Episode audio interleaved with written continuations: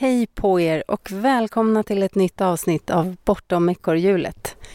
Just nu står jag, och det är Katta, på vår altan och tittar ut över en otroligt vacker septembermorgon här i Särna.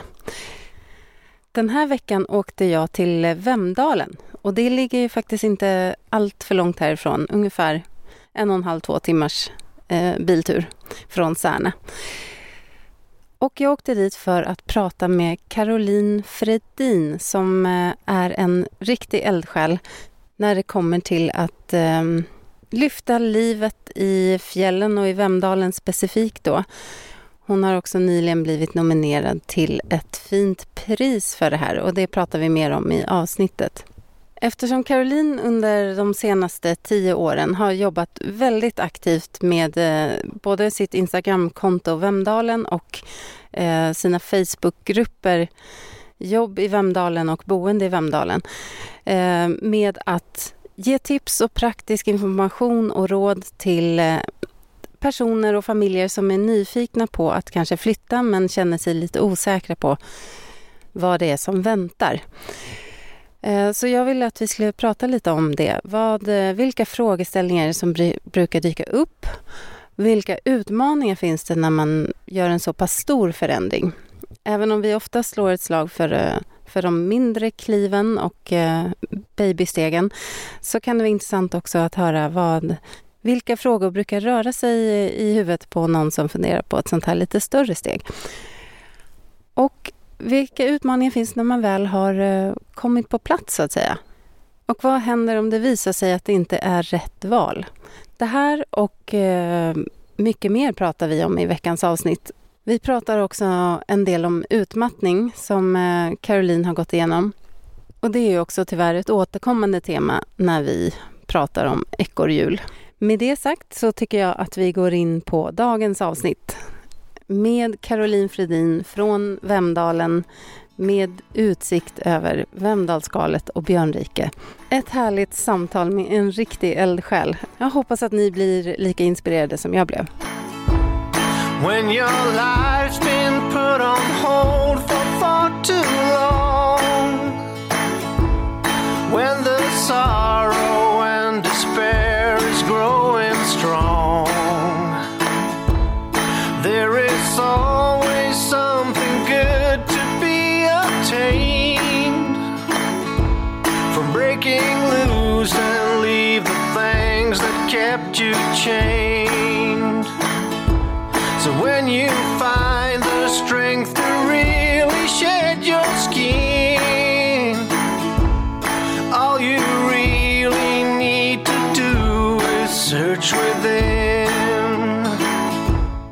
var vi igång igen. Det är ett nytt avsnitt av Bortom ekorrhjulet. Och idag är det jag, eh, Katta, som har hamnat i Vemdalen. Och jag är här för eh, att prata med en ja, väldigt spännande person. Det känns som att vi har mycket att prata om idag. Caroline, ja. välkommen till eh, mm. podden. Tack och välkommen till Vemdalen. Tack. Ja, det är väldigt mysigt här måste jag säga. men det ska vi prata mer om idag. Ja, det känns kul att du är här. Det känns som att vi har eh, connectat på olika plan på sociala medier. Så det är roligt att få träffas. Ja, det är första gången vi träffas eh, IRL, som man kanske Precis. inte säger. Jag vet inte. eh, om du skulle berätta lite kort, vem är, vem är du? Ja, jag är en tjej uppvuxen här i Vemdalen då bott här i Vemdalen. Eh, jag är eh, entreprenör skulle jag säga. Eh, tycker om att gå min egen väg. älskar naturen. Trivs bäst till fjälls i lugn och ro. Mm. Mm. Ja, det, det, har vi ju gemensamt. Ja. och eh, om, berätta lite om din historia med Vemdalen. Hur kommer det sig att vi sitter här idag? Eh, just nu så sitter vi här i ungefär 200 meter från mitt barndomshem där jag är uppvuxen. Men i det här huset och den här gården där vi är nu eh, har min farmor och farfar bott. Så det är där, just därför vi är här idag, i det här huset. Mm. Mm. Och eh, hur kommer det sig att, att du är här i Vemdalen, så att säga, att du bor här? Ja, det är För väl en lite du, halvlång du är historia. född och uppvuxen här. Och Jag är sen, född och uppvuxen här och sen eh, gick jag gymnasiet i Östersund som är 13 mil härifrån. Så då flyttar man hemifrån när man är 16. Mm. Eh, bodde där i tre år eh, och sen efter det så ville jag prova på att bo i Stockholm eftersom min mamma är från Stockholm. Så då jobbade jag där ett tag och sen så många vägar. Eh, jag har gjort massa olika saker. Eh, men sen så kände jag att jag ville flytta hem av olika anledningar då. Så då hamnade jag här igen. Mm. Och nu är det kanske 15 år sedan. Ja, vad ska man säga att du eh, jobbar med? Och du, du har gjort så himla många olika saker, känns det som. Ja, alltså jag har testat på väldigt många olika jobb. Och eh, när jag var yngre så när folk frågade mig ah, vad har du gjort eller vad har du jobbat med? Så rabblade jag upp en massa saker och så sa alltid folk så här, men hur gammal är du? För att de tyckte att jag såg yngre ut än vad, hur många jobb jag hade haft. Ja. Men jag har ju också jobbat mycket säsong. Eh, och då så är det ju ändå så att man hinner två jobb på ett år. Även om du jobbar eh, liksom på ett och samma ställe en hel säsong så, så hinner du göra två spännande saker på ett år. Eh, så därför så, så har jag hunnit med väldigt många olika saker. Eh, jag har eh, jobbat eh, på Gröna Lund, eh, på kontor där i flera år. Säsonger då, sommarsäsong och samtidigt jobbade jag skidlärare i Åre, skidlärare i Järvsö på vintern så jag varvade liksom det. Eh, vad har jag mer jobbat? Jag har jobbat väldigt mycket i butik. Jag har ju drivit egen butik i många år. Ja, du har drivit egen butik här i Vemdalen. Mm, här i Vemdalen, en inredningsbutik som jag hade i åtta år. Eh, och det började egentligen, eh, jag pluggade textil i Borås. Eh, och därigenom så började jag och designa lite egna prylar. Eh, som jag mm, sålde vidare sen då, som jag fick hjälp eh, av en eh, fantastisk man i Borås där jag hade praktik att förverkliga min dröm om att skapa de här prylarna. Så de producerades i Kina. Eh, och där blev starten egentligen på butiken. Så sen när jag flyttade hem så, så bestämde jag mig för att starta en egen butik. Mm. Mm. Häftigt ju. Ja.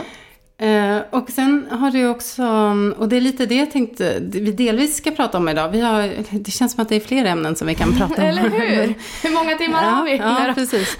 Men eh, du driver ju också på, på eget bevåg Mm. eh, olika konton. Dels har du Vemdalen på Instagram. Mm. Och sen har du jobb har- i Vemdalen. Och, Ja, det är på eh, Facebook. Det var så här att när jag drev min butik, så eh, det här var tio år sedan, så märkte jag att eh, jag tyckte det var så mycket fantastiskt som byn har att erbjuda.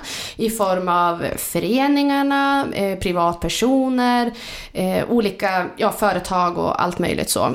Och eh, så har vi eh, större aktörer i området som, som, de har ju sin agenda på sina konton och jag kände att det var många saker som inte fick, eh, inte så här fick vara med låter ju bittert men det är inte så jag menar utan det, det kom inte upp, eller det fick inte den eh, uppmärksamhet det förtjänade tyckte jag. Så då startade jag ett konto för byn som heter Vemdalen by.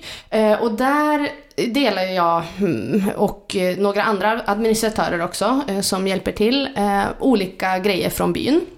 Och det kan vara allt ifrån vad företagen har för erbjudanden eller om det är någon specialhelg eller sådär.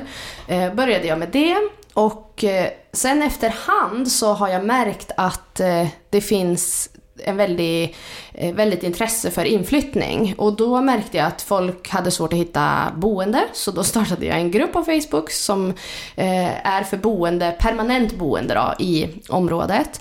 Eh, eftersom det finns ju ändå företag som jobbar med att hyra ut helger och veckovis och sådär. Så jag vill ju inte konkurrera med dem, men jag vill samtidigt göra det lättare för folk att hitta boende för att kunna bo här.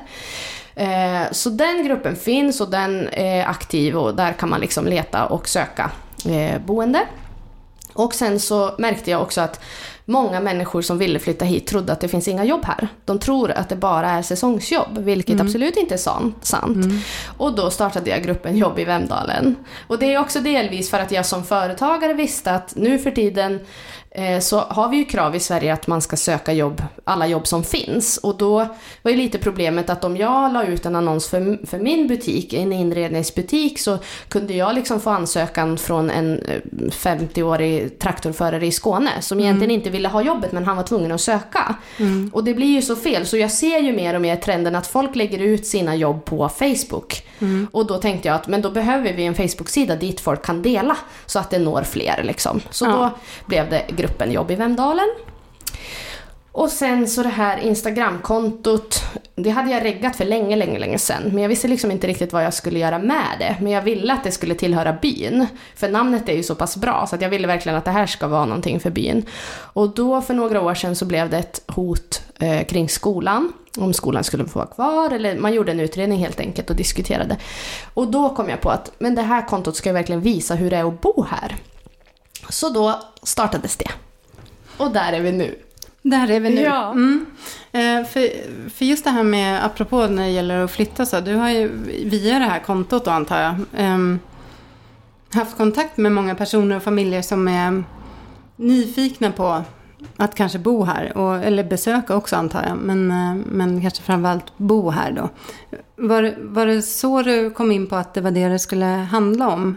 Att visa upp Vemdalen som bostadsort eller som... Ja, så tanken var det, att visa hur det är att bo här, just för att jag märkte att folk eh, hade mycket, alltså mycket frågor och funderingar och sådär. Och jag, jag ville visa på att, eh, hur det är att bo här, att det är nära naturen och det känns tryggt och vi har ju många fördelar. Sen är det, passar inte det alla, men, men just den, hur, mer hur det är att bo här, hur är det med skolan? Jag skriver ibland om det, eller ibland kan jag skriva om något företag, eller som nu idag har jag skrivit att det snart är älgjakt om man har frågor om det. Och, så att man kan lära andra mer liksom. Och det är ju väldigt stor nyfikenhet kring många saker som är landsbygd. Man kanske inte vet riktigt hur det fungerar. Nej, nej men det, för det är ju lite olika liv. Sen, det är ju säkert mycket som är gemensamt också, eller det är det ju. Eh, Men eh, det finns ju vissa specifika grejer som kanske Jo. man eh, kan vara lite så här, jaha ja, det funkar så här. Ja, faktiskt. Men har du märkt någon, eller vad ska man säga, så här, vad är de vanligaste frågorna du brukar få och från vilka? Alltså faktiskt, de allra vanligaste frågorna, det är nästan egentligen två kategorier. För dels eh, Inflyttarna de vill ju såklart veta om skolor, jobb, boende. Det är liksom det mest klassiska. Vart finns skolan? Finns det en skola i byn? Vilka åldrar är det? Sen kan det också vara mer specifika frågor som att ja men hej, vi vill flytta hit, vi har en son som är 9, en som är 12. Finns det fotboll för 9-åringen? Finns det längdgrupp för 12-åringen? Eh, och det är klart att om man har en familj och, ba- och ena barnet till exempel är väldigt inne på en sport och så ska man flytta någonstans där den sporten inte finns. Det är klart att det spelar stor roll för den familjen. Eller att skolan inte finns i byn där, dit man vill flytta. Då kanske man överväger att inte flytta dit för det är en viktig sak. Eh, men sen när det gäller den andra gruppens människor så är det väldigt mycket stamgäster som jag kallar dem. Alltså de är ju typ halvt boende här egentligen för de är här otroligt mycket. Och de frågar ju ofta om men badtips, om det är supervarmt ute, vart ska vi åka och bada? Eller liksom, vart kan jag hitta hjortron? Har ju varit så nu i höst. Alltså typ sådana grejer. Och det är en sån här grej, det avslöjar man ju inte. Eller hur? Titt, leta på myrar. Ja. Nej men det är också svårt för mig när de frågar om specifika områden. Vart finns det hjortron i Storhångna? Ja men jag Mm. vet inte för jag har inte själv varit där. Jag plockar på några andra ställen. Alltså så, men man kan ju ändå alltid Som jag inte tänker berätta om. Eller hur? Men eh, har du märkt någon förändring i det intresset? För jag tänker, det, det har ju diskuterats de senaste åren mycket om downshifting och det, jag menar, det är det hela den här podden handlar om, att, att kanske försöka hitta lite andra sätt att leva. Och, vilket inte alltid såklart handlar om att flytta ut på landet. Men det känns ändå som att det har varit en, en växande trend. Eh, Har du märkt av det någonting? Jo, Alltså- men det märker jag. Dels så märker jag det på antalet förfrågningar. Det är otroligt många fler nu som vill flytta hit och som är intresserade. Och sen är det också många som har eh, tidigare varit lite så här, ja fast man kan nog inte jobba på distans och sådär. Och nu i och med corona så vet ju alla att man kan faktiskt jobba på distans. Sen passar det inte alla, men, men möjligheterna med att faktiskt bo där man, där hjärtat är, eller vad man ska säga, för det är det många människor brottas med. Att de vill ha kvar sitt bra jobb som de tycker om, men de vill samtidigt flytta dit de mår bra.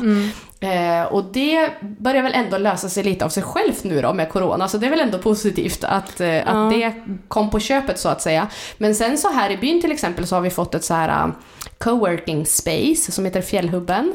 Eh, som, eh, ja, det är nog fullt mest jämnt tror jag. De har både liksom månadsgäster eller månadskunder men även att man kan gå dit och bara sitta där en dag och så. Mm. Eh, men det går väldigt bra för dem och jag vet att de har sökt eh, fler lokaler och sådär. Så att det är ju också, eh, märker man ju som en trend, liksom, att mm. fler vill jobba i fjällen. Och nu, också i och med corona, så är det ju många som typ bosatte sig här i mars och som än inte åkt hem. Nej, ja, så, att, ja, men så har det eh, varit i... Så det märks ändå stor skillnad. Ja. Då blev det en lucka för att faktiskt, ja men Testa nu kan på, vi liksom. vara där och ja. jobba där. Um... Vi har en familj här nu som faktiskt provbor den här terminen, för just för att föräldrarna ändå, de älskar att vara här, föräldrarna behövde ändå jobba på distans, så nu bor de i, i sin lägenhet här. Liksom. Ja, ja. Mm. ja och barnen går i skolan här. Mm. Vad skulle du säga när du, du har ju som sagt haft kontakt med många familjer och eh, personer under åren som har funderat på att flytta hit och en del har gjort det. Hur är det den här första tiden? Eller vad, vad är liksom utmaningarna för, för de som väljer att göra det? Har du, har du liksom fortsatt följa dem efter att de kom hit? Ja, men alltså, eh, jo, på, på ett visst sätt. Jag är ju mer aktiv såklart och hjälper dem mycket när, innan de flyttar hit med alla frågor och sådär. Sen, sen när de är på plats då, då tar de ju oftast hjälp av många andra föräldrar som de lär känna i barnens klass eller så vidare.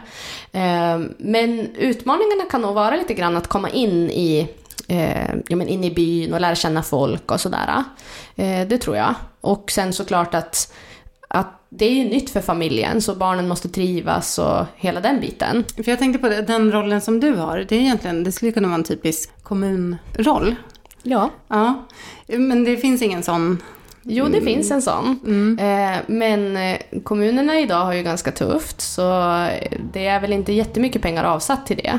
Eh, så att eh, det finns en tjej på kommunen som jobbar med inflyttning. Eh, men då är det mer kontakt, alltså dels har hon ju hela kommunen. Jag jobbar ju bara med Vemdalen. Mm. Men det finns också så att man kan kontakta dem via deras hemsida och så ifall man har frågor och då kan ju de ställa upp. Och om man vill flytta hit med företag så kan man ju kontakta näringslivskontoret och sådana grejer. Men man märker ju vad stor skillnad det gör med en person på plats i en by. Det är ju helt mm. otroligt många familjer som jag har hjälpt under åren som faktiskt har flyttat hit. Men det är just det där tror jag, den här personliga kontakten, att kunna fråga som de här sakerna som jag sa innan med, ja, med fotboll eller längdåkning för den. Då kan ju jag, även om inte jag vet, så kan, vet ju jag vem jag ska fråga. Det vet ju inte de. Nej. Och det kan ju omöjligt en på kommunen veta heller, som ska ha hela kommunen. Så det där är ju liksom, jag tror att det är otroligt viktigt. Ett tips till fler byar och Verkligen. Äh, orter runt om i Sverige. Om man vill satsa ja, men lite ha på lite så här, Även om man inte har, har, som här då, kanske en person som gör mycket, men att man har lite ambassadörskap kanske. Mm. Eller faddrar tror jag jag har läst någonstans, att man kan få en fadderfamilj typ. Men då är det ju nästan redan att man har flyttat. Mm. Det är ju mest det här innan när man vill undra liksom, ja, men hur, är, hur många är det som går i den åldersklassen? Alltså, för så kan det ju vara på många mindre orter att det inte går så många i varje klass. Och då kanske man vill veta mer om det. Eller just de här lite mer personliga frågorna ja. tror jag är viktiga att besvara. Just för att man ska känna sig trygg att ta beslutet. Ja, man vill ju skapa sig en bild innan. Det är ett jättestort steg. Att, ja, verkligen. Och särskilt om man har barn då. Att, ja. Ska vi liksom rycka upp barnen och göra det här? Och, ja. Men vad är det som väntar då? Inte bara liksom det praktiska utan hur är livet? Precis. Där? Men också ska man komma ihåg att i vissa fall så är det barnen som är drivande. Mm -hmm. Och det är ju helt fantastiskt. Ja. Att barnen nästan tjatar, alltså då, då, är det ofta att de har kanske haft en stuga här så att de är här ofta. Eh, och de är här varje helg eller på lov eller sådär. Så, och barnen liksom känner att nej men alltså kan vi inte bo där, det är så himla bra där. Ja, och det, det är, häftigt tycker jag. Är så det behöver särskild, inte alltid vara föräldrarna. Är det någon särskild ålder? Liksom? Nej, det vet jag inte. Jag har Nej. bara mer hört om, om flera enskilda fall där det har varit så. Mm. Och det tycker jag är lite häftigt också. Mm. Ja, men jag tänker att som förälder, förälder kanske man också är mycket inne i, liksom, ja, i ekorrhjulet. Man har sitt mm. jobb, man har sina kompisar. Det känns som ett stort projekt att dra iväg medan barnen är mer så här, här och nu. Och jag vet, jag känner i kroppen att jag mår bra där, då vill jag bo där. Så tror jag att det kan vara. I Särna hade vi, um, jag tror att det blev två eller tre tillfällen, där vi hade meet and mingle också, mm -hmm. för nyinflyttade. Mm. Ja. För att det svåra, du nämnde ju det, att det svåra mm. kan ju ofta vara att komma in i, särskilt mm. kanske i en mindre by eller bygd, där det, är, men det kan vara väldigt svårt som utomstående mm. och, och faktiskt komma in i gemenskapen. Hur skulle du beskriva det, den processen här? Och liksom, eh, har ni aktiviteter där, där man kan mötas? Eller? Vi har faktiskt pratat om det här också, meet and Mm. mingle typ. Eller sådär att vi skulle haft någon grillkväll eller någonting. Och det var tillsammans med kommunen. Eh, men det blev inte av. Jag kommer inte ihåg nu varför, men det blev inte av i alla fall. Just när det gäller Vemdalen som skidort så tror jag att att det är viktigt att bo i byn. Visst kan man bo uppe vid fjällhotellen, men jag tror att det är lättare att komma in och lära känna folk för att man, man kanske är ute och går på kvällen, stöter på någon eller man tar en cykeltur till ICA eller alltså så träffar man folk mer så, att det är lättare. Ehm, för det finns det, vi kan förklara, det är lite uppdelat då, så Exakt. ligger nere en mil ifrån skidorterna om man säger Ja. Björnrike och Vemdalsskalet då, så det är en mil åt vardera håll. Och det går ju som sagt absolut att bo där och många provbor ju här ett tag först och då bor man ju gärna i sin stuga eller lägenhet. Mm. Men sen är det ju ofta så att om de vill bo, om de känner så här, men det här är bra, vi vill bo kvar, så blir det oftast att man köper eller bygger ett hus på byn. Mm. Ehm, och det tror jag är, är viktigt, att ge det en, en fair chans eller vad jag ska säga. Mm. Just att barnen kan cykla till varandra till skolan och ja, men det här enkla liksom, att man råkar träffa på folk och sådär. Ehm, men vi har inga Inga liksom, eh, regelrätta aktiviteter för att folk ska komma in. Men däremot så tror jag att det är väldigt viktigt med föreningslivet. Och här i Vemdalen har vi ju ett väldigt bra föreningsliv för att vara så litet. Det bor ju faktiskt trots allt bara drygt 500 personer här. Men vi har det är inte mer. Nej, det är inte mer. Men typ 20 000 på vintern då, så det är lite skillnad. Men det är väldigt många föreningar och eh, jag har märkt att eh, familjer som har barn som är yngre än föreningslivet, om jag nu får kalla det det, kanske upp till 5-6 år, innan man börjar komma in i olika fotboll och slalom och cykling och allt vad man vill vara med på. De har också svårare att lära känna andra familjer. Så just om man har det så tror jag att man måste verkligen tänka på att vara mer aktiv själv. Och kanske, man har ju såna här bebisgrupper, man kanske får bjuda hem någon på fika eller liksom verkligen vara lite aktiv för att, för att komma in på det viset. Ehm, För att när du är inne i föreningslivet då blir det lite mer automatiskt. Du ska stå där och sälja korv ihop med någon annan mamma och så lär ni känna varandra och så. Då blir det liksom mer eh, naturligt. Ja, men det, det är en, en superbra öppning. Och just eh, föreningslivet, det, det är ju aktivt i, i Särna också. Det, det blir ofta det för att det, det är mycket i en by, by eller bygd som hänger på ideella krafter. Ja, verkligen. Alltså, det, det finns ju inte samma utbud och samhällsservice som, som på andra ställen. Så att, eh, Nej, verkligen. Och ibland så hör man såna här eh, som, som bor i byar, små byar som säger att det händer aldrig någonting här. Fast om man tittar på vad det faktiskt händer på ett år jämfört med hur många som bor där så är det ju helt fantastiskt hur mycket som händer. Och jag kan känna lite grann som här då i Vemdalen på skidort. Många förväntar sig att det ska finnas bio. Många förväntar sig att man ska kunna åka ner och åka skridskor på hockeyplan. Man förväntar sig att man ska kunna åka upp på Lövås och åka längd. Men vilka sköter det? Jo, det är ideella krafter alltihop. Det är liksom inget stort bolag som står bakom och sköter allt det här, utan det är ideella människor som ger av sin tid för att du ska få må bra. Ja, och det, är viktigt att komma ihåg, även som, som gäst. Jag vet att många gäster uppskattar det, så det är inte så jag menar, men, men det är väldigt viktigt att lyfta tycker jag, att i många av de här småsamhällena liksom, och jag menar även Åre och Sälen och Idre och Vemdalen, alla de här, så är det ändå små byar i grunden. Och det är de människorna som har byggt allt det här och som bygger det även idag. Tillsammans med storbolag såklart, men alltså det är viktigt att komma ihåg. Mm, det är en häftig kraft faktiskt. Verkligen. För jag tänkte också att vi kan prata lite om eh, kontrasterna när man flyttar från... Du, nu är du född och uppvuxen här, men du har ju bott i Stockholm och du har Mm. liksom varit utanför och sen kommit hem igen. Det finns ju vissa saker som man tar för givet i större orter och städer som eh, faktiskt kan bli en överraskning när man flyttar till en, en liten by. Mm. Att, vadå, sköts inte det här bara? Eller finns inte det Eller här? busstabellen. Ja. Va? Går det bara en buss per dag till Ja. Östersund? ja, nej det går en på morgonen, en på kvällen. Eller, mm, missa inte den. nej. Mm, Alltså när du flyttade tillbaks, var det någonting du, liksom, som slog dig att oj då, det här hade jag glömt? Eller vant Nej, mig jag vet för inte mycket riktigt. vid? Jag tror det är mer, det, den stora skillnaden eh, jämfört med stan och här tycker jag nästan är mentaliteten. Mm. Alltså jag kan känna mycket att jag det kändes bra att vara tillbaka där. Som sagt, jag är ju uppvuxen med det, men jag tänker just så här att man hjälps åt, man kan skicka ut barnen på byn, man vet att om min son trillar och slår sig nere på byn så kommer någon annan förälder att hjälpa till, eller någon annan vuxen. Ehm, Just det där att man tar hand om varandra på ett annat sätt, tycker jag. Det är vad jag upplever. Och jag vet själv när jag satt här nere i kassan på ICA förut, eh, för många år sedan, och det kom in, jag kommer aldrig glömma, det kom in en mamma och en, ett litet barn. Eh, det var ju någon sportlovsvecka. Och jag satt i kassan och även att jag hade en kund så vände jag huvudet och sa hej när de kom in. Och barnet vände sig till mamman och säger “Mamma, kände du henne?” Och jag bara kände såhär, nej men herregud. Alltså du vet, så här, men jag vet ju hur det är i min syrras trappuppgång i Stockholm. Man hälsar typ inte på den som man möter. Alltså, och den grejen, det, alltså för mig så, jag vet att vissa tycker det är jätteskönt, men för mig så är en sån grej viktig för mig och min familj. I ett vardagsliv så är det en trygghet, det kan jag tycka också. Även om jag, jag kan gilla anonymiteten. Jo. Det är jätteskönt för någon som är lite introvert ibland. Ja. liksom. Ja, men jag säger det, det är Eh, både och. Men ja. just den biten tyckte jag, den, den, det var en sån där grej när man flyttar tillbaka. Att, ja men just det, det är ju så här det är. Vad härligt det är, tyckte jag då. Ja, eller att någon annan säger så här, ja det, eh, jag såg att det här hade hänt på din gård, liksom, Ja. och hör av sig. Den Ja. tryggheten. Och det är inte heller ju alltid liksom- positivt, men Nej. det kan också vara både och. Men särskilt så- när man bor nära vägen. Ja, precis. Ja. Jaha. Ehm, du hade sovmorgon igår. Ja, precis. Eller som nu, jaha, jag såg att ni satt där inne med mikrofoner, vad gjorde ni? Nej då. Ja, precis. Eller så, jag såg en annan bil, vem var det? Va? Vad händer? Ja, Ja, det kan ju vara svårt att smygdejta till exempel i en ja liten by. det skulle kunna vara Det- svårt kanske. har, nu har inte jag testat, men jag, jag, har, eh, jag har vänner som har testat. Ja.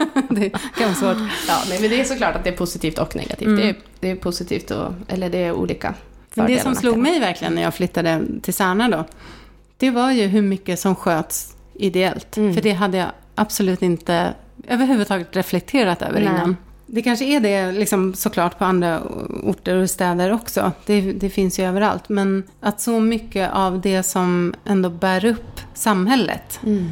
Faktiskt är ideella krafter. Eller, Ja. eller det här eh, friluftslivet. Eller, ja, men man räknar lite med att ja, men, den här vandringsleden den ska ju skötas och den, den ska vara fin och det ska vara i ordning i vindskydden. Eller det ska finnas längdspår. Eller någon plockar mitt skräp som jag slänger här. Mm. Ja, Och det är alltid ideellt. Och, precis. och vi har ju en turistförening i Särna som inte får en enda krona liksom, det. från kommunhållet. Då. Utan det, är- det är bara ideella krafter. Mm. Och hela, vi har ett stort arrangemang varje år som heter Festveckan. Jättemycket jobb att få ihop. Mm. Och en stor marknadsdag och det händer så mycket över hela byn och alla tycker det är jättekul. Men alltså jobbet som ligger bakom, Ja, det tror jag inte många förstår. Eh, och att det, man inte får en krona betalt. nej, precis. Det det bara och det är, är många som tror med mitt konto också. Framförallt nu på Instagram då kanske mer, Instagram är ju mer aktivt nu för tiden än Facebook. Men eh, där, är- det är väldigt många som tror att det är mitt jobb. Mm. Eh, vilket det inte är. Jag hoppas att det ska bli det. Men, men än så länge så är det helt ideellt. Inte en enda krona eh, från någonstans. Och då lägger jag ju ändå ganska mycket tid på det. Men det gör jag ju för att jag tycker det är kul, det ger mig energi, det är roligt, jag brinner för min by och min bygd liksom. Så jag tycker att det är viktigt. En så kallad eldsjäl. och det tycker jag kan vara intressant, för det är väl kanske en, en stor skillnad då mellan livet på en större ort. Ja men det tror jag. Jag tror man tar mycket för givet i en stad eller så. Att man liksom bara tänker att någon ska sköta allting. Ja, och att det Eh, faktiskt är någon som gör det, som Ja. har ett ansvar att göra det. Och det är väldigt Precis. skönt såklart. Samtidigt så finns det ju en tillfredsställande del i att vara med och göra någonting ideellt och förbättra, förbättra bygden. Som jag inte tycker man ska underskatta. Jag har varit med i några mm, föreningar i, i Särna då. Liksom, och även om jag är långt ifrån den mest aktiva i dem så, så är det ändå det är kul att vara med och känna att man bidrar och skapar en bra miljö. Mm. liksom. Absolut. Och även alla måste ju inte vara så aktiva heller. Alltså Nej. tänk om alla gjorde lite, vad bra det skulle kunna bli. Mm. För man Ja. måste inte alltid tänka att okej, om, jag, om jag ska gå in i den här styrelsen eller vad jag nu ska hjälpa till med så måste jag jobba med det varje dag, flera timmar, åh det kommer bli så jobbigt. Men tänk om många fler gick med och sa att okej, men jag, vill, jag kan inte sitta i styrelsen men jag kan gärna hjälpa till med det här eller det här och det här. Mm. Det vore ju fantastiskt.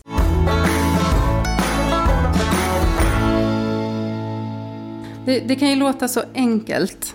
Ah, man ska downshifta och säga upp sig och flytta ut på landet eller flytta till en lägenhet och få ett enklare liv. Och, men många upplever ju att de sitter fast och i vissa fall så gör man kanske det också. Jag tänker framförallt eh, när man har barn så är det svårare att bara flytta på sig. Vi har en, en eh, tråd i Facebookgruppen nu som är väldigt aktiv på just det här temat. Eh, och särskilt då såklart om man är separerad så har man inte alls samma möjligheter. Men det är svårt nog om man är tillsammans och har barn. Så här. Vad skulle du säga, de, de vanligaste frågorna, det, handlar det om skolan eller är det mycket oro för liksom, hur barnen ska ta det? Jag tror, inte, jag tror inte kanske de här privata tankarna tror jag inte de frågar mig, utan för mig frågar de mer praktiska saker. Mer praktiskt? Ja, det tror jag. Det tror jag de diskuterar mer själva i familjen. så. Eh, till mig frågar de mer som sagt praktiska saker om ja, hur det är och sådär. Men självklart är det ju också en del i det då när de, ja, om de undersöker just ifall det finns möjligheter för barnen att trivas i skolan, hur många går det? Är det några andra tjejer i den klassen? Eller, eh, eller ja, som idrotten, finns mina barns mm. idrott där? Och så, här. så det är ju egentligen en del i den frågan, att man försöker såklart ta reda på och göra det så bra och underlätta för barnen eh, att de ska må bra såklart. Mm. Men just den där mer psykologiska biten är ingenting de tar med mig. Nej. Och du, du fick barn efter att du flyttade hit? Ja. Eller, ja mm. Så att du hade aldrig de tankarna? Nej, jag hade inte det. Ehm, jag hade, jag hade egentligen turen, jag flyttade hem för att jag ville det. Eh, och samtidigt så, min man nu då, eh, flyttade också hit. Han, hade, han är ju från Skåne. Eh, och han hade ju säsongat här och kände att nej men nu ska jag flytta hem till Skåne. Och så bodde han där och kände när vintern kom att nej men gud, det här går inte. Jag måste tillbaka till fjällen. Och jag trivdes jättebra i Vemdalen så han beslutade sig för att flytta till Vemdalen. Mm. Och sen träffades vi. Så vi har ju egentligen båda först gjort valet att det är här vi vill bo. Och sen mm. träffades vi, vilket jag kan tycka är skönt. Eh, därför att jag tänker att det är ingen av oss som gör, har flyttat hit för den andras skull. Nej. Utan vi har båda tagit det valet och sen eh, liksom blev vi tillsammans. Mm. Så det känns, känns skönt för mig. Att det är ingen som uppoffrat sig för den andra. Liksom. Och ifall att man skulle gå isär så ska den flytta 100 mil härifrån och ungen ska slitas mellan två ställen. Liksom. Nej, för så där det kan man verkligen bra. hamna i ja. jobbiga situationer. Ja. Såklart. Mm. Nej, men äh, jag tänkte om du hade liksom äh, diskuterat de frågorna med med de familjer som har funderat på att flytta hit eller som har flyttat hit. Men då är det, handlar det mer om praktiska frågor. Då. Ja, sen är det ju såklart så att alla bor ju inte kvar. Alltså alla som flyttar hit trivs ju inte. Det är ju inte... Eh, det är väldigt många som gör det, men, men såklart är det också vissa där det inte har funkat. Och då mm. eh, har jag väl hört lite grann, jag kan inte säga att jag har liksom haft djupgående diskussioner med dem så, men då kan det ju till exempel vara att barnet inte trivs eller att eh, ja, men det fanns inte kompisar i den åldern eller ja, men att den saknade sina eh, aktiviteter hemma eller sådär. Så det är ju viktiga frågor, mm. absolut, mm. såklart. Det är bra att visa den bilden också. att eh, man kanske mm. väljer att flytta hit och sen funkar det inte. Sådär. Vad tror du är de vanligaste anledningarna? Är det liksom skola och, och barnens aktiviteter? Eller? Eh, och boende. En del, mm. som, som jag sa så provbor en del i sin stuga eller så, men sen så när man väl vill bo här på riktigt så mm, kanske man hellre vill hyra ett hus eller sådär nere i byn. Och, eh, och det kan vara väldigt svårt eh, eftersom att eh, det är en säsongsbygd och liksom, det är många eh, som hyr ut sina boenden till säsongare och arbetare och sådär. Så då kan det vara jättesvårt för en familj att få ett tag i en vettig bostad om man nu säger så. Mm. Eh, så det är också faktiskt en, en, orsak till att vissa flyttar eh, härifrån. För att det helt enkelt inte finns. Precis. Mm. Och då kanske man inte är redo att bygga ett hus direkt. För man kanske har provbott en säsong, då har man varit här några månader. Då kanske man inte är riktigt redo att bygga ett hus och lägga massa pengar. Man kanske till och med har kvar sin gam sitt gamla hus hemma liksom. Men man vill ändå fortsätta testa. Men att eh, ja, det är ett för stort steg helt enkelt. Men det mm. finns inte att hyra. Så det är ett problem. Där där jobbar kommunen just nu med en så här ödehusinventering och kollar mm -hmm. eh, bland annat vilka hus bor ingen i och finns det möjlighet att kunna hyra ut det till familjer eller kanske att de vill sälja och så vidare. Just för att få en mer levande bygd så det inte bara blir hus som står tomma och så finns det folk som vill bo här. Nej, det är ju väldigt synd. Ja, och så vet jag att det är i många mindre orter i Norrlands inland liksom. Mm. Ja, och ofta är det ju, nu är det kanske inte fallet här i Vemdalen då, men att det, det är ju inte lönsamt heller att bygga ett hus. Nej, här är det nog ganska, här kan man nog känna sig ganska lugn ändå. Så. Ja. Men ofta som sagt, om man redan har en villa hemma så kanske man inte har möjlighet att, att göra den satsningen. Liksom. Och jag vet som i, nu har det väl det börjat förändras, men säg att du bygger ett hus i Särna och det kostar en och en halv miljon eller mm. två. Och sen kan du sälja det för 700 000. Ja, det, är, precis. det är såklart det är en risk man kanske inte ja, tar. Nej, precis. Men det är också lite roligt att se här nu tycker jag. Att i kringliggande byar så har det ofta varit så att det är väldigt mycket billigare. Mm. Men nu börjar även de priserna att höjas. Så det är lite kul tycker jag att det spiller över på andra byar. För det är ju faktiskt inte bara Vemdalen som ska gå framåt utan helst hela kommunen. Ja. Och det tycker jag är jättekul att se. Ja, verkligen. Mm. Det, är ett, det är något som gör också att man vågar kanske ta risken, om man ska säga, att flytta hit och bygga och etablera sig. Att man Mm. ser att det, att det finns en chans att, eh, men dels till en värdeökning då, men också Mm. att, det, att det börjar bli lite liv.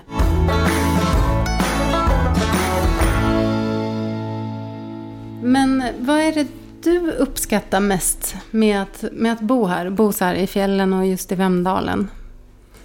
Jag uppskattar mest eh, närheten till naturen givetvis. Eh, jag tycker att det känns tryggt och skönt att eh, jag känner mycket folk här, eller vi känner mycket folk här. Och som, som jag sa innan, att, att jag känner mig trygg med att ha mitt barn här på skolan och kunna cykla runt på byn eller gå till kompisar och sådär. Man kan ehm, ja, men känna sig trygg i den situationen att att man vet att ja, händer det någonting så får han hjälp eller att man, ja, skulle det komma någon och eh, försöka sig på något dumt så är det någon annan i närheten som kan liksom sätta stopp och sådär. Sen tycker jag som sagt föreningslivet är helt fantastiskt. Eh, det är... Eh, Är du själv aktiv i Eh, nej, jag har faktiskt tackat nej till alla uppdrag just för att jag har så mycket med det här med inflyttningen och jag tycker att det är ju också ett typ av föreningsuppdrag Mm. för byn egentligen fast det inte är en förening då. Men det tar ju mig alltså, mycket tid varje dag så att eh, jag mäktar liksom inte med. Eh, sen så kan jag gärna hjälpa till om det är någonting, ragga priser eller du vet koka kaffe eller baka en kaka, absolut. Mm. Eh, men jag sitter inte i någon styrelse som det är nu.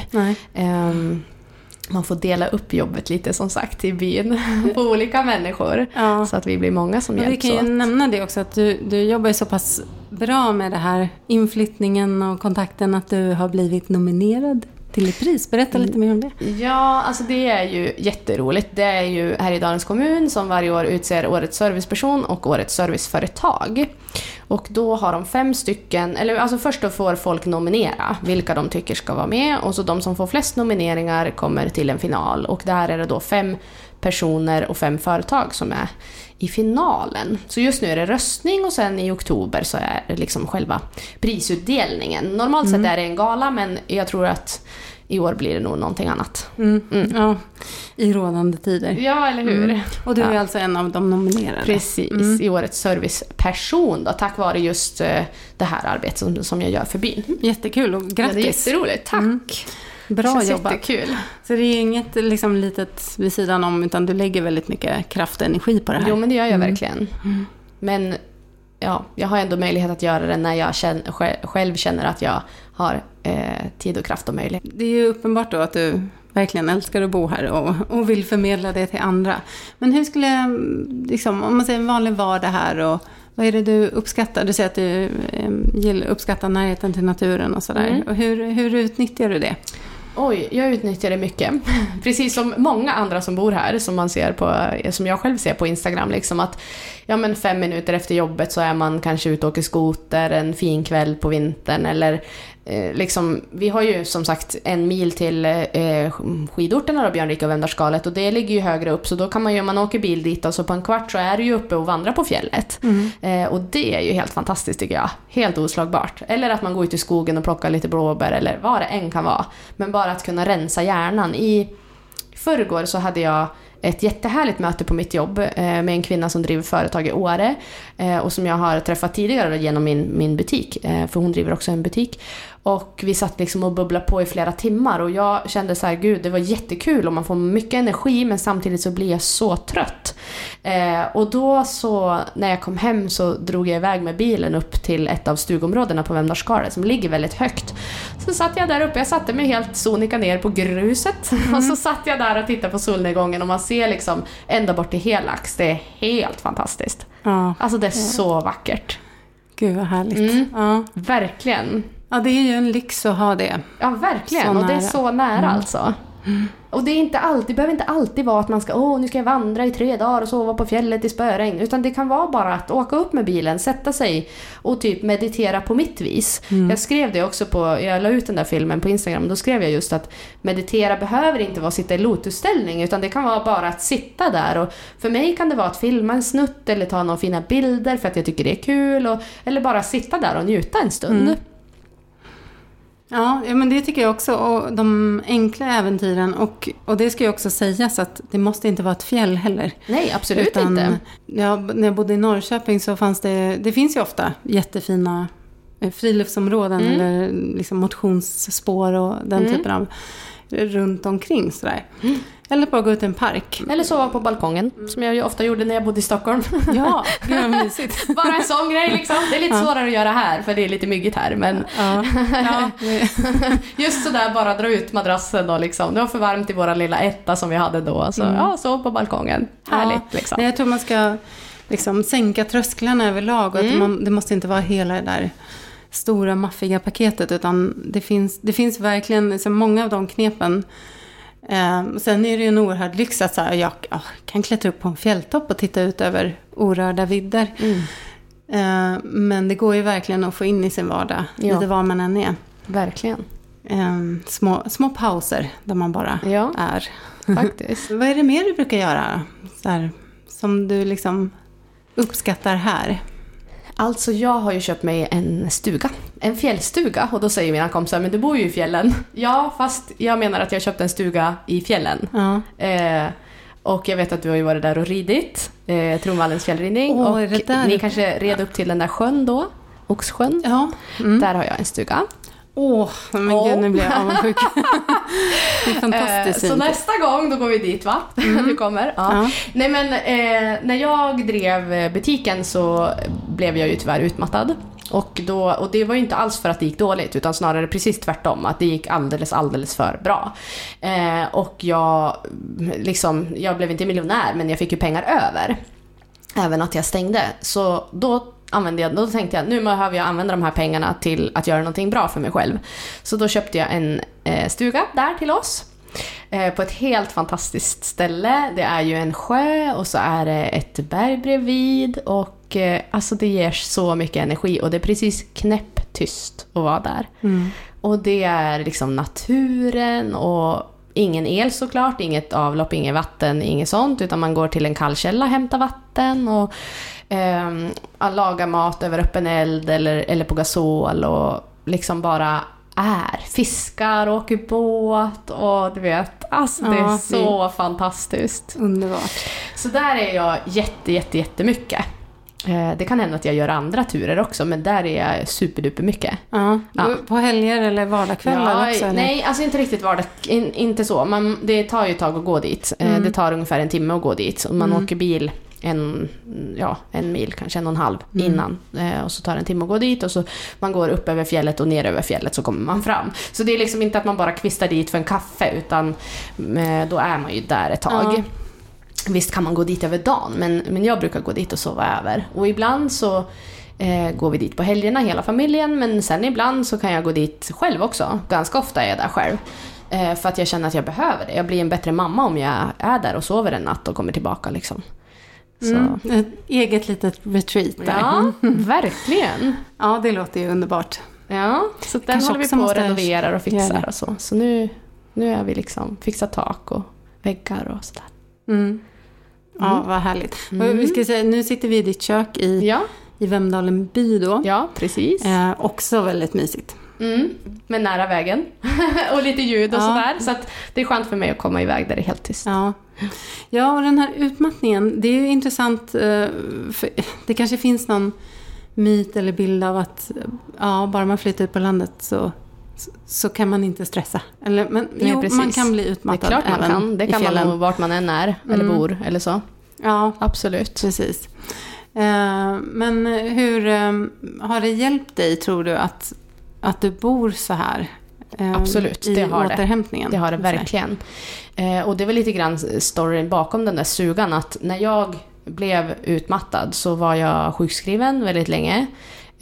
Typ kanske två och ett halvt år tror jag. Mm. Och första året så i princip låg jag bara i soffan. Jag orkade inte kliva upp. Alltså jag mådde så dåligt. Men sen så blev det vinter och min pappa har också en stuga där vid sjön. Eh, det är ett antal stugor och eh, mm, det är arrendemark. Eh, Så att de måste ägas av en Vemdarsfamilj. Så vill vi sälja våran stuga så måste vi sälja den till en Vemdarsfamilj. Ja, Så det är lite så här gött ändå att man, alla vet vilka alla är och man liksom tar hand om varandra så tittar till och sådär. Men då i alla fall så var jag i hans stuga kanske tre, fyra dagar i veckan. Och nästan så fort jag kom hem så såg liksom min man på mig. Han bara nej men Caroline åk tillbaka, du mår bättre när du är där. Så att jag var ju där otroligt mycket och fiskade och så bara, alltså folk så här frågar mig vad gör du där uppe? Och jag bara men alltså jag gör ingenting, det är ju det som är meningen. Alltså jag fiskar, sitter på sjön, jag har en fiskekompis där, Birgit som är pensionär sedan länge som brukar vara där på vintern. Vi brukar sitta där och fiska och surra om livet och liksom gör ingenting. Och det, det, det har ju hjälpt mig otroligt mycket. Och det gör det än idag för jag skulle ju inte påstå att jag är frisk. Eh, så Nej. det gör Och Hur länge det. sedan är det här? Eh, det var hösten 2016. Så Ja. det är fyra år nu Fyra då blir det. Mm. Ja, nu i september är det fyra år. Mm. Så att, eh, mm, det är en lång väg att gå men, eh, men det hjälper mig otroligt mycket att vara ute i, i skogen. Och det är väl också lite grann det där som jag har tagit hjälp av, som typ nu då häromkvällen när jag kände att nu är min hjärna trött. Och jag hade ju kunnat satt mig i soffan med min familj och titta på TV men det hade inte hjälpt mig. Alltså även om man sitter still och man kan tycka att man är lugn så för min del så är det ändå tröttande för hjärnan att liksom titta på någonting. Man får och in det är ljud och liksom, ja sådär. Och då valde jag att åka upp till fjället och jag var kanske där bara typ halvtimme, 40 minuter. Men det hjälpte ju och sen åkte jag hem och så. Ja, Mm. Så Har man tankat på? Eller ja men faktiskt. tankat ur? Ja, ja men faktiskt, jag tror det. Mm. Både tanka ur och tanka på samtidigt typ. Ja. Jag tror verkligen att det ligger något i det. Att, eh, att få, få ner antalet intryck Mm. Är ju något som naturen verkligen kan hjälpa till med. Oavsett Ja, om det är en skog eller... uppleva någonting på riktigt. Alltså Mm. det känns som att nu för tiden så det är mycket scrollande, det är mycket tv-program och liksom, ja fast egentligen, alltså jag kan ju uppleva mer känner jag om jag tar med min frukost och sätter mig vid en å liksom och äter den på morgonen. Det, Mm. den upplevelsen går ju rätt in i hela kroppen. För nu, det finns ju täckning i fjällen också. Och det, det kan vara en utmaning verkligen. Men det... Eh, Dock inte där uppe vid sjön. inte det? Nej, vad skönt. Nej. Ja, på vissa ställen. Vi har lite täckning så att vi kan ringa hem och sådär. Eh, men däremot så har jag haft en liten fundering nu. Jag har ju sagt nej hela tiden från början. Eh, att vi ska absolut inte ha internet där. Men nu är jag lite så här, fast det skulle ju vara gött att ha det, då kan jag jobba där. Mm. Men att man typ kan ha det bara, alltså ta med det dit när man använder det eller att man kan stänga av liksom. Mm. Typ mer så. Att då skulle jag kunna sitta där uppe och jobba de dagar jag ändå jobbar på kontor. Det vore ju riktigt gött. Ja. Så kan, om man vill säga att jag jobbar där torsdag, fredag, så kan familjen komma upp på fredag kväll och så är man där på helgen. Du tänker inte att det finns en risk då att du börjar associera fristaden med jobb? Eller? Nej men jag tror inte det. För att jag jobbar ju med ett kreativt jobb och där behöver man ju verkligen också det här lugna för att klara av att vara kreativ. Det är jättesvårt ibland tycker jag att sitta på kontoret när det är massa ljud runt omkring och så ska jag försöka skapa någonting samtidigt. Mm. Så att det kan vara lite både och. Det är en rejäl utmaning. Ja, verkligen. Och det är inte alltid alla andra förstår det när det gäller kreativa människor. Utan man tänker att det är bara att sitta och nöta, för det gör man med de flesta andra jobb. Men just med kreativa människor så kanske det skulle, man kanske företaget skulle tjäna på att de går ut och tar en promenad eh, både förmiddag och eftermiddag. Men man tänker nej men gud det kostar ju pengar, varför ska du gå en promenad? Äh, men liksom så. Överlag, alltså vi borde uppvärdera vila och återhämtning mycket mer. Och sen har ju Verkligen. det börjat pratas om mycket mer. Men jag tror att i ens dagliga liv så Mm. är det fortfarande, det känns ineffektivt. Eller, Mm, exakt. Eh, och jag vet att, har jag tjatat om det här, gud jag har börjat yoga Ja, yoga. sen, sen ett år tillbaks. Mm. Men, eh, och jag vet att många jag har pratat med, och jag själv kände så innan, att ja, men det är liksom inte träning, så det känns liksom, det tar tid men jag har inte tränat. Mm. Så det känns som att det är någonting man inte vill lägga tid på. Mm. Eh, för att det ska vara så effektivt hela tiden. Mm. Men, och där, det är verkligen så här, ja men det gör en himla massa andra saker. Jo, fast kolla på Och de som yogar det är mycket. de är väldigt vältränade. Jag kan konstatera, ja, Ja. nu ska inte jag säga att jag är väldigt vältränad, men, men alltså det är mycket styrka och, Mm. och balans och rörlighet. Det, det är tufft Ja, alltså. absolut. Det är inte högintensivt, men det är Mm. seg Mm. styrka. Ja, verkligen. Att någonting bara kan få vara för vad det är. Att det, Mm. som det är skönt att slappna av. Mm. Det kanske inte alltid måste mätas i effektivitet och nytta. Nej. Fast jag tänker om man nu vill mäta effektivitet och nytta så tror jag att det gör väldigt mycket nytta. Det gör ju det. Alltså det är ju det. Jag diskuterade med en tjej som eh, jobbar också på en så här digital marknadsföringsbyrå. Och Mm. hon sa att eh, hon hade gått till sin chef och sagt jag vill jobba 80% men jag vill ha full lön. Eh, och då så, just för att hon också känner att hon måste ha mer space i hjärnan för att klara av att vara kreativ. Eh, och det vart väl diskussioner kring det, men jag tror att hon, hon fick det i alla fall. Men det vi diskuterade var just det här att när man är en kreativ hjärna så poppar det ju upp idéer, när, och, och överhuvudtaget vilken hjärna som helst, men att det poppar upp idéer när det blir tyst. Och även om du sitter i, i ett styrelserum och du ska ta, fatta, fatta tuffa beslut så, så är det ju när, det, när du kanske är ute och fjällvandrar med din familj eller du cyklar till eh, jobbet eller du spelar minigolf med barnen. Det är då det kommer. Då kommer lösningarna. Eh, och just det här, då sa jag till henne att ja, men då är frågan om du kommer på då en idé på kvällen när din hjärna eh, får vila och det kommer upp, ska du då ta betalt då för den på ditt jobb för att det var övertid? Eller hur, alltså, hur ska en sån grej funka? Jag tror att det måste vara lite mer flexibelt för att det ska bli bra. Det tror jag också. Ja. Håller med. Apropå det här med att jobba. Jag förstår att många har den frågan. Hur, vad, liksom, vad finns det för jobb här? Och, eh, om man nu är sugen på att flytta hit. Hur skulle du beskriva, hur jobbar man här och vad finns det för jobb? Vad Oj, brukar du svara Det finns på den? hur mycket jobb som helst. Alltså jag tycker så här ändå att, att det är väldigt brett. Såklart är ju stora arbetsgivare som precis på andra ställen, vården och här är såklart Skistar, stora arbetsgivare. Ehm, men sen så finns det också andra så här specialiteter, typ som eh, vi har ju en, eh, ett företag här i byn som bygger om lastbilar till exempel. Att det kommer dit ett skal och sen så specialbygger de eh, lastbilarna för företaget. Och de har även uppfunnit en specialkran och alltså de är väldigt, vad ska man säga, framme i tekniken eh, i den branschen. Eh, vi har också en tjej som har Eh, hon jobbar inte med det nu men hon har jobbat med att översätta eh, amerikanska serier till exempel för TV. Alltså det finns så mycket du kan göra. Eh, så att, jag vet inte, det finns som precis på alla andra ställen. Så här, mäklare, lärare, kommun, eh, tjänster, allt möjligt liksom. I Särna vet jag, och Idre också, och kanske många fler mindre orter, just så eh, har man ju också flera jobb. Utifrån Mm. säsong och man, alltså man mångsysslar på ett annat sätt än man kanske Jo, gör. det är nog sant. Och där, äh, där återkommer vi nästan till den där frågan, så här, hur gammal är du? Hur mycket har du hunnit med Ja. egentligen? Men det är nog det att, jag tror också, det var också en grej sen när jag och min man träffades, att de tyckte att det var konstigt att vi inte hade, eller liksom de bara, men hur klarar du att du inte har ett, ett fast heltidsjobb? Ja men alltså fast jag har ju ett vinterjobb och ett sommarjobb. Och man vet ju typ att det löser sig. och den, den frågan kan faktiskt vara ganska svår när det gäller just inflyttare också. Att de undrar liksom, ja men jag har bara fått det här säsongsjobbet, vi vågar inte flytta. Och jag är såhär, ja fast när du kommer hit och du visar upp dig och visar hur, hur du är och vem du är, folk lär känna dig så kommer det att lösa sig. Men det är svårare för dem, tror jag, att känna så för att man aldrig har jobbat så förut. Nej. Så det är alldeles sant. Och det är många företag också. Eh, typ ett företag i varje garderob. Nej men alltså lite så. Många kör ju så här en viss del sitt företag och så kanske man jobbar på något annat jobb. Och, Ja, och det är ju härligt tycker jag. Mycket kreativitet liksom. Kring Ja. vad kan man faktiskt göra till sin business. Ja, absolut. Och sen tror jag också, apropå det här med kreativitet, att, att, ha, att få varva och växla jobb och sysselsättningar, Mm. det är nog väldigt bra för kreativiteten. Ja. Och framförallt eh, mot uttråkningen kanske. Mm. Men samma där, för en del. Och en del människor vill ha det likadant jämt. Ja, så är det absolut. också. Mm. Så att, ja. Men, ehm, Men sen just här i Vemdalen så är det också faktiskt många som, eh, som pendlar.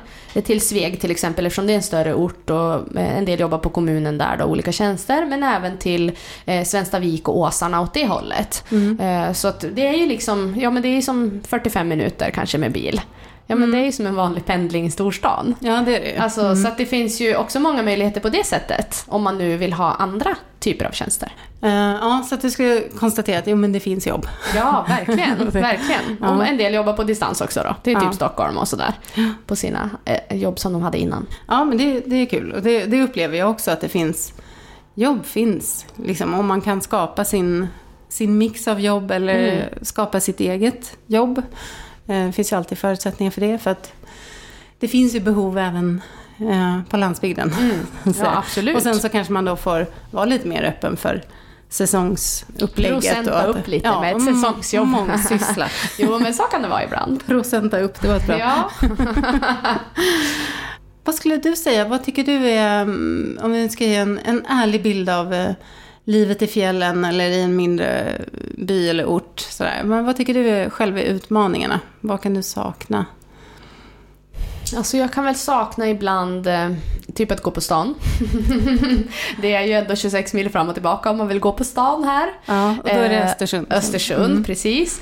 Eh, men sen så har vi ju också fantastiska butiker här, så det är inte direkt så att jag saknar... Jag tror inte direkt att... Det är inte så här att jag inte hittar grejer här. Plus att nu för tiden kan man ju faktiskt beställa på nätet om det är någonting som inte finns här. Mm, även om jag gärna väljer att handla lokalt. Men just den där känslan av att bara gå på stan, vet, titta lite affärer, kanske ta en god fika eller sådär. Det kan man ju sakna ibland. Men alltså det är inte så att jag saknar det så mycket så att jag alltså skulle överväga att flytta, absolut inte. Och det Nej. finns ju där. Och det är liksom lite som vårt äventyr, att kanske åka in och våra grannar har en lägenhet där som vi brukar hyra, så då kan vi hyra den av dem och så kan vi bo över en natt och så går man ut och äter och lite sådär. Mm. Alltså det kan ju vara trevligt, men... eh, Lite mini Ja. vacation. Sen Mm. kan jag ibland eh, tycka att om jag känner så här, men nu vill jag åka till Grekland. Jag älskar ju Grekland, har bott på Rhodos och jag tycker eh, om det. Eh, och då kan jag ju känna så här att det är lite ett projekt att dra iväg. Det är inte lika lätt som när man bodde i Stockholm, bara åka ut på Arlanda. Nej men det överväger ju, allting överväger ju ändå. Att Mm. man vill bo här. Men det är klart att det finns saker som man, som man kan längta till. Fast jag tänker att det kan vara bra också. Ja, jo, men det tycker jag också. Det, man uppskattar det mycket mer. Jag brukar säga det att det här med att gå ut och äta på restaurang. Här i Vemdalen finns det ju lite mer Mm. butiker och kaféer och Mm. ni har väl till och med någon brödbutik här, eller Mm. är den kvar? Mm. Ja. Köpa färsbröd, det kan inte jag göra i Särna. Nej, Så, men, men det gör ju också att när jag kommer till Stockholm eller bara, jag kanske åker till Åre och hälsar på Mm. en kompis där. Mm. Att det är sån lyx. Ja. Alltså, Åh, jag ska äta på restaurang. Det blir en större njutning i små Men doser. jag kan känna lite så med våra, alltså, med våra barn nu. Att när en annan var liten så var det liksom lyx att man fick en läsk till jul typ och dela på flera syskon. Medan Ja. nu har de det typ varje fredag. Alltså, det, det är ju en stor skillnad. Nu är ju allting mycket, mycket mer tillgängligt faktiskt, på gott och ont. Men jag, det är ju verkligen bra att Vi ha fick saker se att längta till. på julafton. Eller hur? Det var, liksom. That's it. Ja. Och det fick man inte spela in för då var det liksom Ja. dödsstraff typ. Nej men. Alltså det är Ja. ändå skillnad. jag ligger tänker att det det. är bra att ha lite grejer att längta till. Mm. Och hur tycker du det är att bo i en, alltså med, med få invånare? Just det här, vi pratar om anonymiteten och det. Eh, Men, men finns, det, finns det dagar när du känner bara så här, åh, jag är så trött på det här. Nej, Att alla faktiskt vet vad jag gör. inte. Nej. Men jag vet ju att Alltså en del som bor tycker att det är jobbigt, det pratas ju mycket såklart. Det här byskvallret, att Mm. ja men nu har jag hört det här och det här och så blir det liksom något helt annat i slutändan. Och det var inte alls sant. Eh, för mig personligen, nu var inte det jobbigt, men det var någon som sa till mig ja men jag hörde att du sålde hjortron på Blocket. Eh, nej, men jag hade lagt ut en bild på att jag plockade hjortron på Instagram. och då till slut hade det blivit att jag sålde hjortron på Blocket. Eh, så liksom sådana grejer kan väl vara jobbigt, alltså inte just det här med hjortronen då, men om det gäller saker. Och, eh, men jag vet ett tag när eh, min man drev ett bageri här och så, så stängde det och då så var det så här, ja men den ena hade hört att vi skulle separera, den andra att vi skulle ha barn och den tredje att han skulle öppna på ett annat ställe och liksom, ja men det var det ena med det tredje. Så det, sådana saker kan väl vara jobbigt, tror jag, för Ja. en del. Men jag vet inte, jag, jag lyssnar inte så mycket. Eller jag, inte på det viset. Nej, Jag man tycker får- inte att det är jobbigt tror jag. Men det är nog också för att jag är uppvuxen här kanske. Man, man är van vid sånt där. Men det, en är också det. så. Man det får kan se nog det. vara en chock om man kommer som ny och, kan och liksom det aldrig upplevt det. Jo men det, så är det nog. För att jag vet att en del nya kan så här när de presenterar sig. Ja men det är ju vi som bor där och där och vi har ju flyttat hit. Jo men jag vet. Eh, Och de här, ja just det, alla vet. Ja exakt, alla vet. och så är det ju lite. Men det är också det fina, så man får ju se det både och liksom. Mm. Avslutningsvis sådär, är det någonting du vill skicka med ifall det är någon som funderar på en större flytt eller oavsett var? Alltså jag tänker mer att det behöver inte alltid vara en flytt, men att, det, att man ska våga känna efter vad man själv vill och tänka vad man vill och liksom våga bryta upp saker. Sen behöver inte det vara liksom att flytta eller att skilja sig eller men att kanske våga byta jobb eller våga byta bostad. Det kan ju vara i samma stad, det vet man ju inte. Men liksom just att våga lyssna inåt och verkligen känna att man typ lever det liv man vill leva. Istället för att gå på ett jobb där man vantrivs och man bara nöter på för att det är ju ändå ett fast jobb. Um, tänker jag, det är viktigast för mig i alla fall. Mm. Ja, vi pratade lite om det här med aktiva val innan. Du har gjort några sådana ja, men skarpa avbrott, att man Mm. vågar avbryta också Ja, något, även om man har investerat i det. Och Mm. Till exempel säga att man har gjort en flytt och det inte känns rätt. Mm. Att man faktiskt vågar backa bandet då. Ja, precis. Men när det gäller just flytt så tror jag att, att som med allt annat, typ förhållanden eller vad som helst, att vara väldigt öppen och prata om saker och ta hjälp och be om hjälp eller ja, fråga bybor eller vad det nu kan vara, eller stadsbor om man nu flyttar till stan. Att, att liksom, ja men hur, hur kan jag komma in eller föreningar eller vill du komma hem på fika eller liksom att vara öppen med hur man tänker tror jag kan vara bra. Annars kan det nog bli mycket så här föreställningar kring att ja, men de sitter ju bara där hemma, de verkar inte vilja ha kompisar, eller, fast de egentligen vill det. Så att jag tror att det är som, precis som med allt annat, att vara öppen med, med vad man önskar. Öppna upp för universum, Ja. som de brukar säga ibland. Nej men jag tror att det är viktigt. Men för att komma dit så måste man ju ha stakat ut det för sig själv. Alltså att man själv vet vad man vill. Det är ju det viktigaste, att ta reda på det först. Och det är ju det vi liksom nästan alltid landar i. Ja. Alltså många av våra avsnitt. Att hitta den där, Kompassen. ja, Mm. eh, som inte behöver vara en tydlig specifik dröm, men en, en känsla av en riktning, hitåt vilja, eller det här gör mig glad. Mm. Ja. Att lära känna sig själv, liksom. vad mår jag bra av? Många av mina följare på Instagram skriver ju jätteofta så här, åh men ditt liv, alltså drömlivet och typ så här, där vill jag bo och det är min dröm att bo där. Och nästan alltid så frågar jag en kanske väldigt irriterande fråga, men vad kan du göra idag för att komma dit? Mm. Alltså vad, vilket val, vilket steg kan du ta idag för att det ska bli din dröm, alltså din dröm ska gå i uppfyllelse i framtiden. Sen behöver inte det betyda att åh, vi gör det här idag så kan vi flytta imorgon. Det kanske blir om tio år när barnen har gått ut skolan eller vad som helst. Men just att man bara stakar upp det, för jag tror att man blir tryggare och lugnare i sig själv om man ändå vet att det kommer att bli av. Lite som med min fjällstuga där så sa jag till henne, hon som skulle sälja, att för min del spelar det ingen roll om vi får köpa den nu. Vi kan lika gärna skriva att vi får tillträde om tre år. Men då vet jag. Då behöver jag inte fortsätta leta.